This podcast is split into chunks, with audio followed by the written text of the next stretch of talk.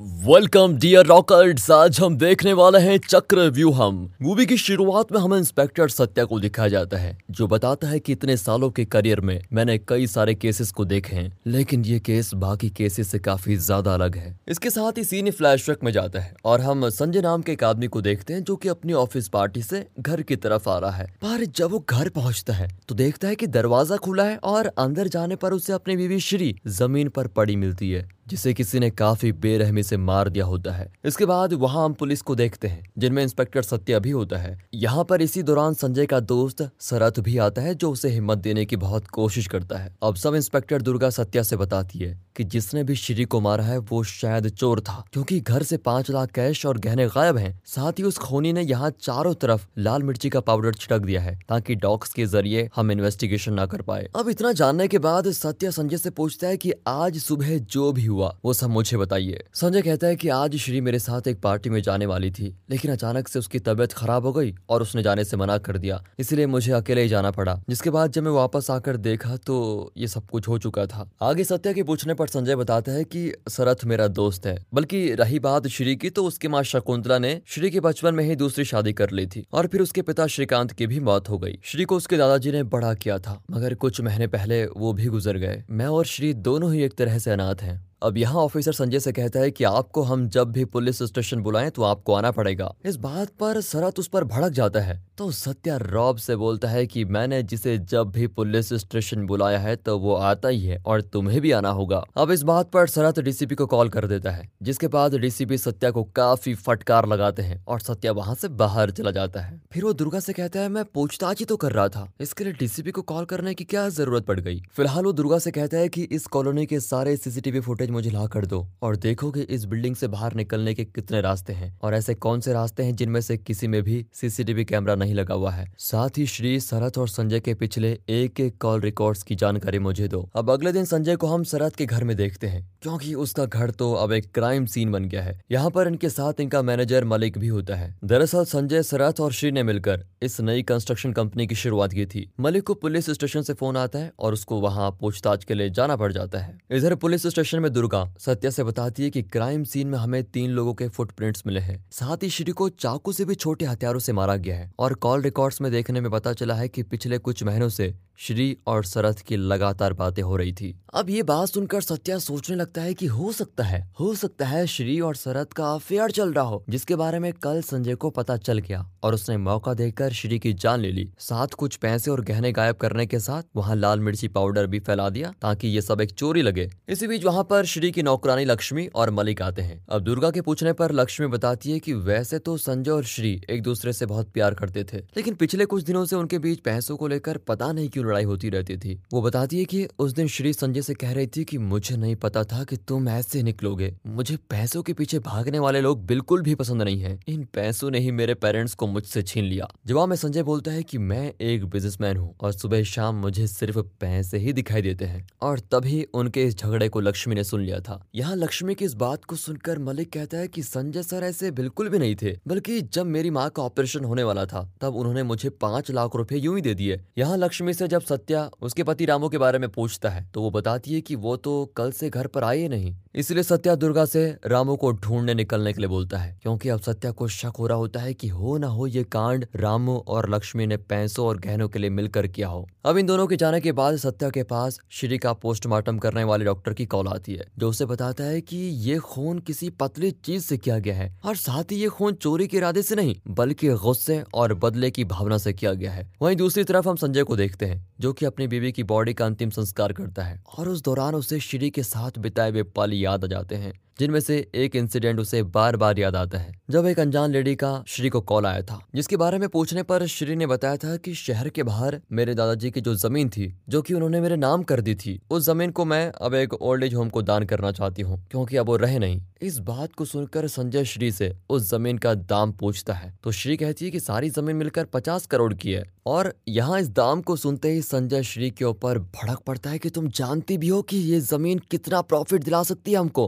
और तुम पचास करोड़ की ज़मीन यूँ ही दान कर दोगी। यहीं पर पैसों को लेकर दोनों के बीच बहस हुई थी और उस समय इसे लक्ष्मी ने सुन लिया था। उस दिन के बाद से ही संजय श्री से बात भी नहीं कर रहा था और साथ ही हम ये भी जान पाते हैं कि कुछ कॉम्प्लिकेशन की वजह से श्री माँ भी नहीं बन सकती थी। इसी के साथ अब कहानी प्रेजेंट में आती है, जहाँ हम देखते हैं कि संजय किसी से मिलने आया होता है, पर वो वहाँ नहीं होता, इसलिए संजय उस जगह से चला जाता है। इधर सत्या भी दुर्गा के साथ शकुंतला से मिलने के लिए आता है, जो पूछने पर बताती है कि वैसे तो श्रीकांत काफ़ी अमीर था लेकिन अक्सर वो नशा करके मुझे मारा पीटा करता था, जो सब कुछ मैंने दस साल बर्दाश्त किया। लेकिन उसके बाद मैं उस आदमी को और झेलना नहीं चाहती थी। इस कारण से मैंने उसको छोड़ दिया। मैंने अपने साथ श्री को भी ले जाना चाहा, पर वो अपने दादाजी के साथ रहना चाहती थी, इसलिए मैंने श्रीनिवास से शादी कर ली। और वो तो श्रीकांत से भी आगे निकला। वो नशा करने के साथ और भी गलत काम किया करता था। उसी ने मुझे श्री की पचास करोड़ की प्रॉपर्टी के बारे में बताया, ताकि मैं श्री से वो प्रॉपर्टी क्लेम कर सकूँ, मगर मैंने ऐसा नहीं किया। इसके बाद सत्या सरस से पूछताछ करने के लिए जाता है, जो कि पिछली बार की तरह सत्या से ठीक से बात तक नहीं करता। दूसरी ओर जब पुलिस श्रीनिवास को पकड़ने के लिए जाती है तो उसे वहाँ पर रामू भी मिल जाता है। इसलिए वो दोनों को ही पुलिस स्टेशन लेकर आती है। इसी बीच पुलिस स्टेशन में सत्या ने संजय को भी बुलाया होता है। वो संजय को उसकी वीडियो दिखाते हुए सवाल करता है कि किससे मिलने के लिए गए थे, जल्दी बताइए। फिर संजय उसे बताना शुरू करता है। तो हमें पता चलता है की जब संजय और श्री कहीं जा रहे थे तो उन्होंने एक बूढ़े और गरीब आदमी को देखा। उसे देखकर श्री उसे कुछ खाने के लिए देने गई, जिस दौरान वहाँ पर चार लफंगे खड़े हो गए थे। उनमें से एक रवि नाम का गुंडा था, जो की श्री के साथ बदतमीजी करने की कोशिश कर रहा था। जिसे ऐसा करता हुआ देखकर संजय ने उसको बहुत मारा भी। संजय को शक था कि कहीं रवि ने ही श्री को मार न दिया हो। इसलिए संजय उस समय उसी को मारने के लिए गया था, लेकिन वो वहाँ पर था नहीं। अब संजय के जाने के बाद सत्या को रामू से पता चलता है कि उस दिन रामू लक्ष्मी को लेने के लिए श्री के घर गया था। जिस दौरान उसने श्री की लाश देखी और डर के मारे वो वहाँ से भाग खड़ा हुआ। इधर श्रीनिवास सत्या के पूछने पर बताता है कि मुझे श्री की प्रॉपर्टी के बारे में न्यूज़पेपर के ज़रिए पता लगा। इसी दौरान दुर्गा सत्या को श्री की कॉलोनी का एक फुटेज दिखाती है, जिसमें मर्डर के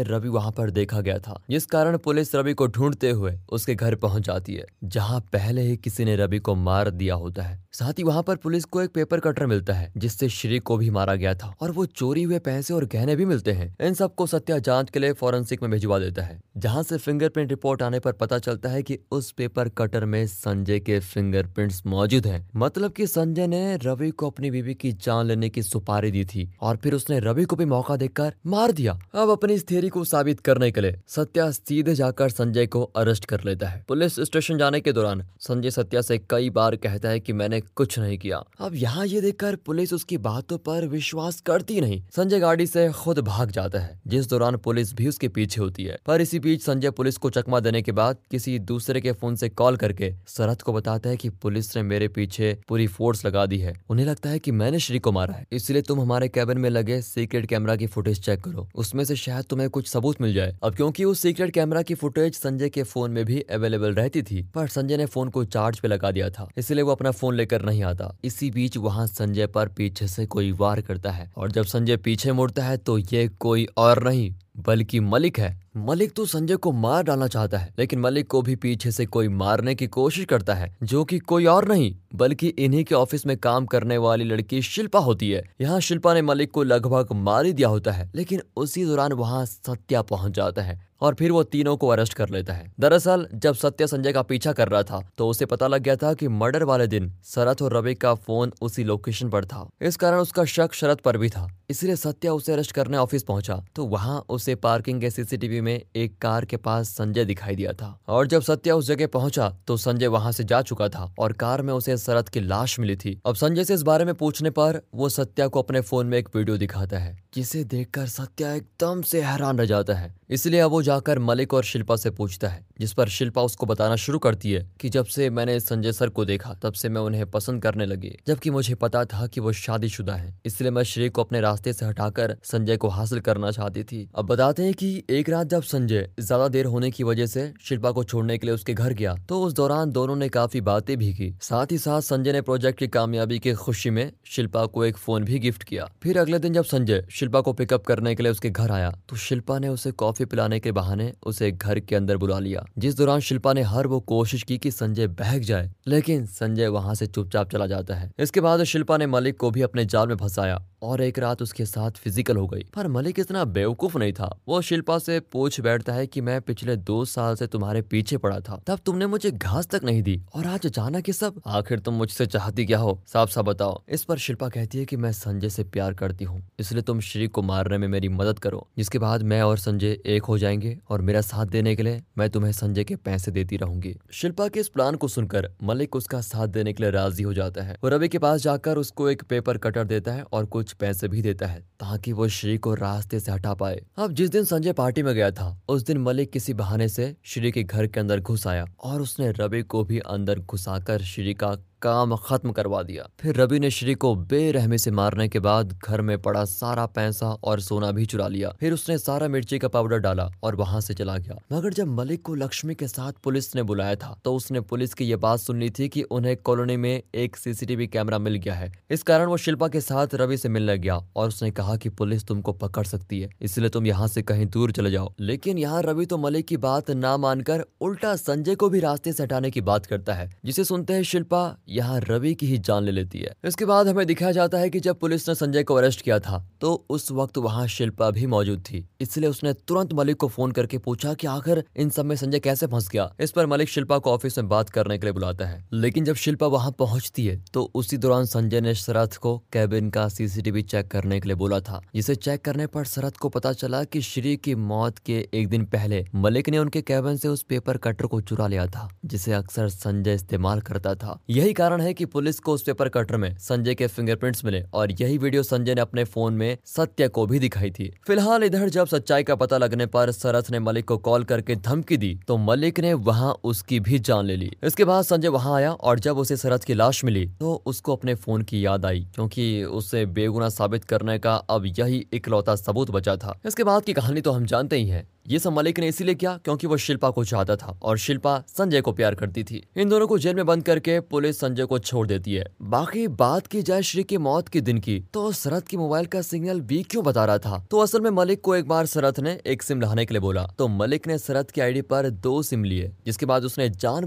पुलिस को कंफ्यूज करने के लिए उस दिन उस सिम का इस्तेमाल किया। वही संजय के वहाँ से जाने के दौरान दुर्गा सत्या से सवाल करती है की आखिर इंसान पैसों के लिए क्या क्या कर सकता है? सत्या उससे कहता है की ये तो कुछ भी नहीं है। लोग तो पैसों के लिए अपने माँ बाप रिश्तेदार और भाई तक को नहीं छोड़ते। इस कलयुग में कुछ माता पिता भी अपने बच्चों को पैसों के लिए छोड़कर दूसरों के साथ चले जाते हैं। उन्हें सिर्फ़ अपने भविष्य की फ़िक्र होती है, ना कि अपने बच्चों की। पैसा इंसान से कुछ भी करवा सकता है। अब आप सोच रहे होंगे कि यहाँ ये लोग पैसों को लेकर डिस्कशन क्यों कर रहे हैं? इसके पीछे की वजह हमें अगले सीन में पता लगती है। जहाँ हम तीन महीने के बाद का समय देखते हैं और यहाँ हम संजय को तीन तरह के पेपर्स के साथ देखते हैं, जिनमें से एक श्री के इंश्योरेंस पेपर और दूसरा शरद के इंश्योरेंस पेपर ये दोनों ही 25-25 करोड़ के होते हैं। साथ ही संजय के पास श्री की उस 50 करोड़ वाली ज़मीन के पेपर्स भी मौजूद होते हैं, जिन सबको मिलाकर करीब उसके पास सौ करोड़ की प्रॉपर्टी है। और इन्हें पाकर संजय काफ़ी खुश होता है। भला हो भी क्यों ना? इसी के साथ कहानी एक बार फिर फ्लैशबैक में जाती है, जहाँ हम संजय को एक बिल्डर के अंडर काम करते हुए देखते हैं। इसी बीच उस बिल्डर से मिलने के लिए शरद आता है। संजय शरद को देखकर उससे अच्छी दोस्ती बना लेता है, फिर शरद ही एक दिन उसे श्री के घर लेकर जाता है, जहाँ संजय की मुलाकात श्री और उसके दादाजी से होती है। दरअसल शरद श्री को अपनी बहन की तरह मानता था और वो फैमिली फ्रेंड्स भी थे। संजय ने जब श्री के दादाजी को देखा तो उसे लगा की उसने कहीं उन्हें देखा तो है।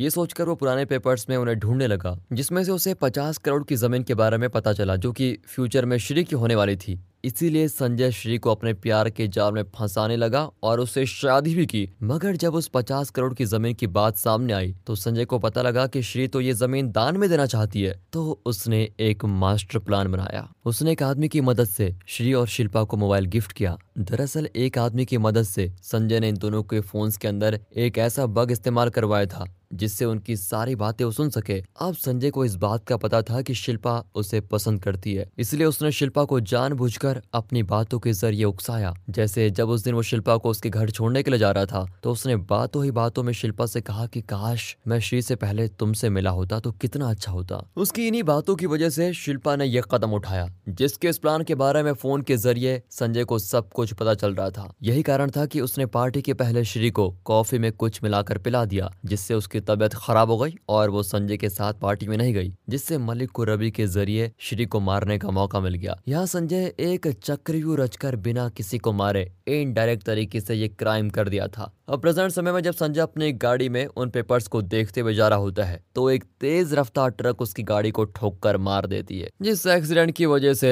संजय की ऑन द स्पॉट मौत हो जाती है। यहाँ ट्रक से एक आदमी उतरकर किसी को फ़ोन लगाकर कहता है, सर, काम हो गया। इसके बाद हम देखते हैं कि उस आदमी ने असल में सत्या को फ़ोन मिलाया था, क्योंकि सत्या को उसी आदमी के ज़रिए संजय के प्लान के बारे में पता चल गया था, जिसने शिल्पा और श्री के मोबाइल में बग डाला था। अब क्योंकि संजय इस गुनाह को कोर्ट के सामने तो साबित कर नहीं सकता था। साथ ही पैसे आने के बाद कोई भी बच सकता है। इस वजह के कारण सत्या ने एक कदम उठाया खुद से न्याय दिलाने का और संजय को उसने ये सजा दी। इसी के साथ दोस्तों, ये चक रिव्यू मूवी होती है खत्म। बाकी मिलते हैं अगले वीडियो में। वीडियो अच्छी लगी हो तो लाइक कीजिए, चैनल को सब्सक्राइब। तब तक ले गुड बाय, अपना ख्याल रखिए। And finally thanks for watching